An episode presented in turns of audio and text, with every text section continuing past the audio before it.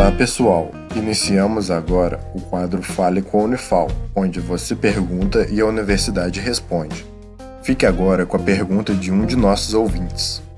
Oi, o meu nome é Caio, eu sou de Campo do Meio e eu tenho uma dúvida. Gostaria de saber o que significa um medicamento classificado como tarja preta e, afinal, o quão eles seriam perigosos.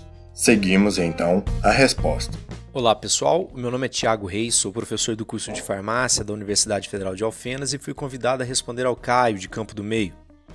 As tarjas disponíveis no rótulo das embalagens dos medicamentos estão relacionadas ao grau de risco que o seu uso pode oferecer à saúde do paciente. Os medicamentos conhecidos como tarja preta são aqueles que, como o próprio nome diz, ostentam no rótulo da embalagem uma faixa horizontal de cor preta, possuem ação depressora sobre o sistema nervoso central, a exemplo de alguns analgésicos, anestésicos e ansiolíticos, ou podem ativá-lo, como acontece com a anfetamina e o metilfenidato.